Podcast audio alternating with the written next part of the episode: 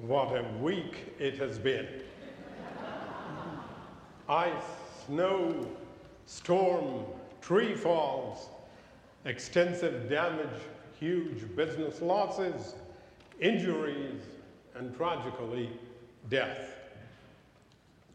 The storm saw the cathedral and its ministries closed and gave many of us the terrifying experience of sitting in the cold and dark, wondering if the roof was going to blow off or if a tree was going to fall on our homes.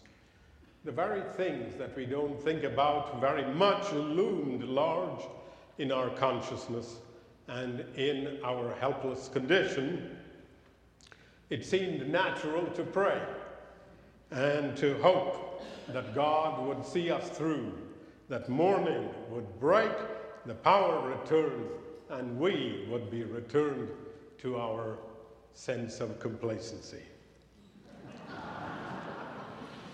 we were reminded in a very powerful way of how weak and small and helpless we really are, and that we live day by day in grace without our usual supports, our titles, our homes and addresses, the decor, the food in the refrigerator, the evidence of lives well lived. What are we? And yet, in the midst of all these calamities, we found points of light. We saw the demands of the gospel illustrated before our eyes. The caring soul whose neighborhood had lost power for days, who made soup for all his neighbors because he had a gas stove. People whose homes were destroyed were welcomed by their friends. Strangers stopped to help when cars were stopped. And a young woman Maya Washington risked her life to save a nine month old baby when she saw members of his family electrocuted. And then there were the multiple phone calls and messages of support that said, I am thinking of you. Are you okay? But it's not just natural calamities that threaten us. It's also the failure of institutions and the people in whom we put our trust. Untruth is so prevalent that it is rarely challenged. And at times it appears that a collective insanity has descended on all of us.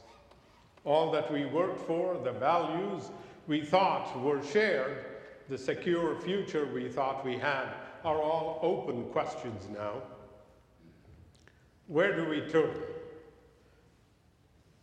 Well, it turns out that only under such conditions are we more open to the possibility of miracles, and only when filled with dread, the threat of impending disaster, or the fear of the unknown, it is then that the settled nature of our faith, with its sometimes trite expressions and sometimes stale practice suddenly becomes alive again, refreshed and reset to truly understand the meaning of God's work in Christ and grace and communion. On this third Sunday after Epiphany, today's texts resonate. The first from the city of Nineveh or Mosul in Iraq heard a message of doom from Jonah or Yunus the prophet, who gave them an ultimatum of 40 days before they were destroyed.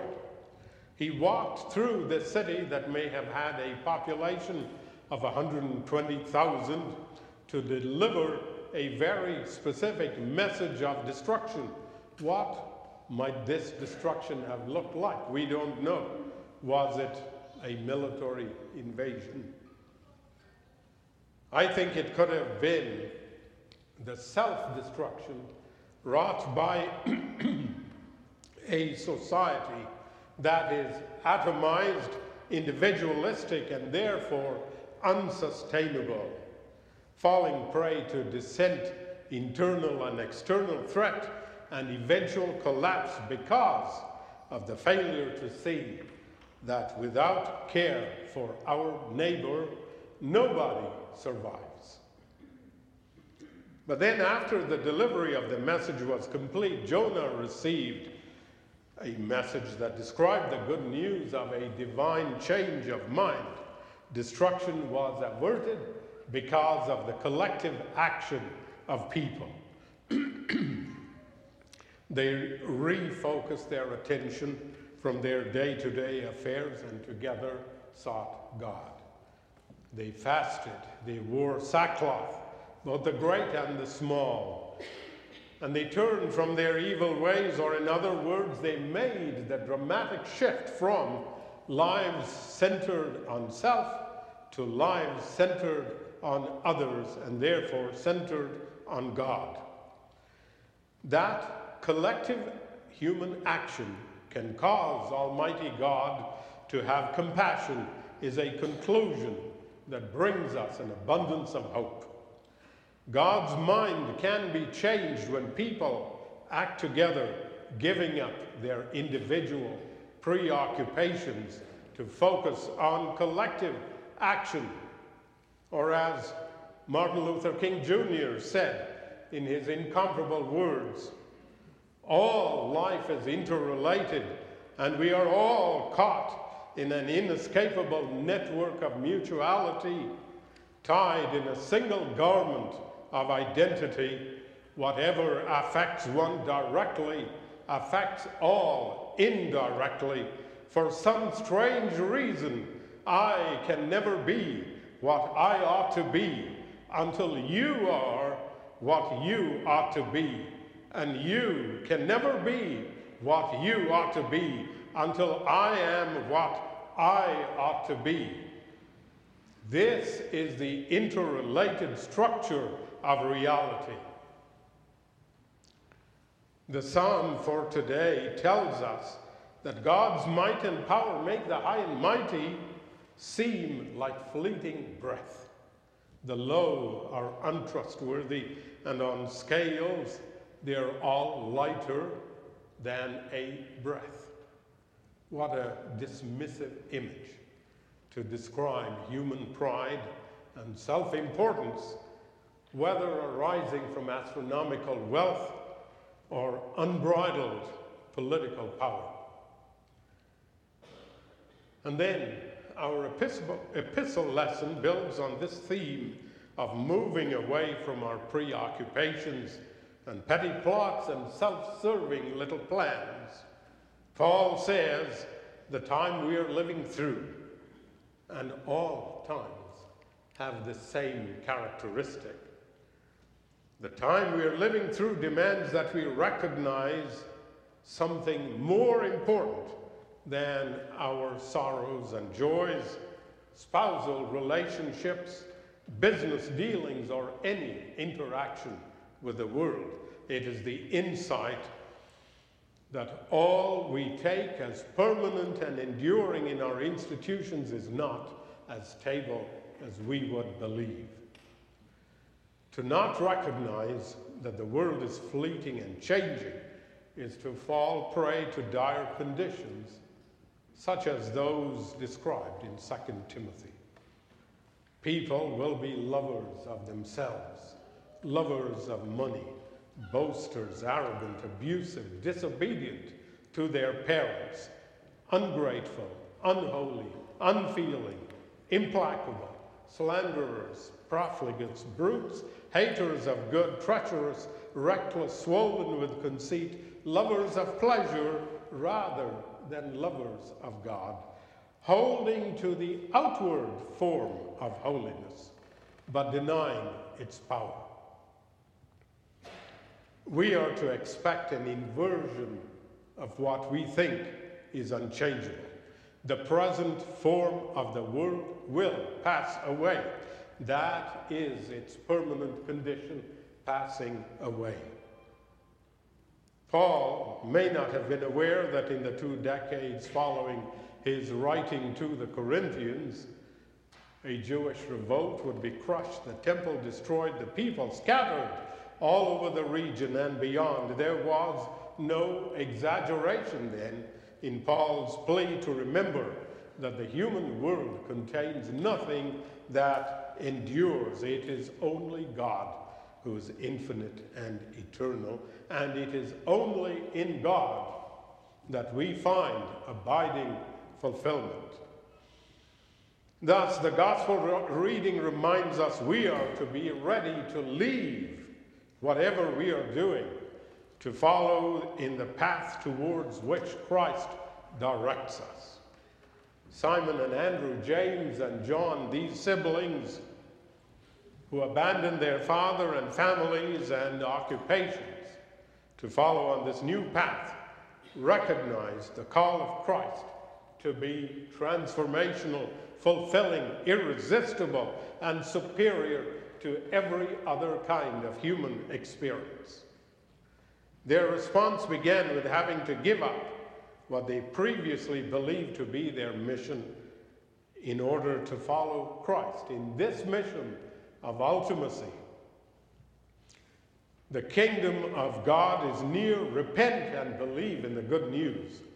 The idea of repentance is usually construed to mean an expression of remorse or contrition with a vague understanding that one has to do better the next time. But in keeping with the point we have noticed through all our readings this morning, we can see this is not comprehensive enough an understanding. It does not explain why the disciples left everything to follow Jesus. It is much more meaningful to think that to repent is to experience a cataclysmic psychological, emotional, and intellectual transformation. It is an epic event that changes all assumptions about one's life and possibilities. As Richard Rohr puts it in Jesus, we suddenly have a God who's anything but a police officer.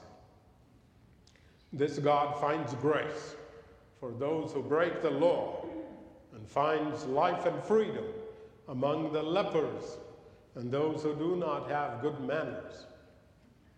This is now an upside down universe, a divine revolution, which through an inner life of prayer and an outer life of service to others can be in union with both the pain of the world and the love of God.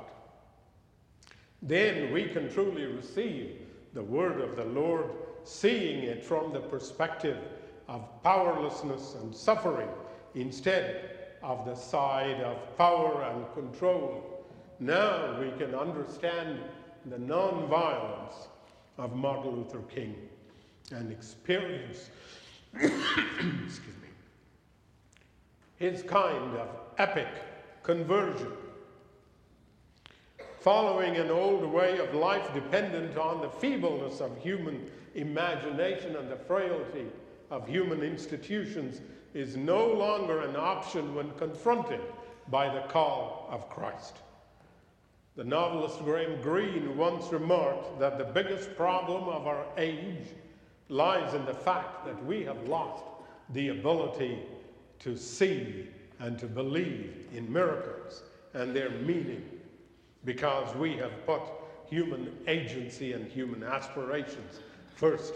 He said that leaving out the miraculous was akin to leaving out the ordinary in our lives as ordinary as breakfast. Miracles serve as a unique witness for those who find themselves on the edge of faith. But we can accept the mystery of God as surpassing the reach of our understanding, our capacity for reason, and our nature as social beings drawn to community are magnified with this transcendent relationship with ultimate being. Therefore, we can find true expression and true fulfillment only in self giving, made in God's image and sharing in God's nature. We seek Christ in all, because, like us, all human beings bear the face of Christ, however well concealed or scarred by the wounds the world inflicts. This is the repentance to which we are called. And our hope and our inspiration in the celebration of the Eucharist. It is this experience that breaks through our own wounds in a great joy that becomes visible to the whole world. We encounter miracle and joy in many places, in music, in stories of the sharing of meager resources, in the spontaneous expressions of children, and in the love we find in each other. This is the ongoing miracle to which we might be open, lifting us out of the ordinary and predictable into an intensity of divine experience greater than a winter storm. Amen.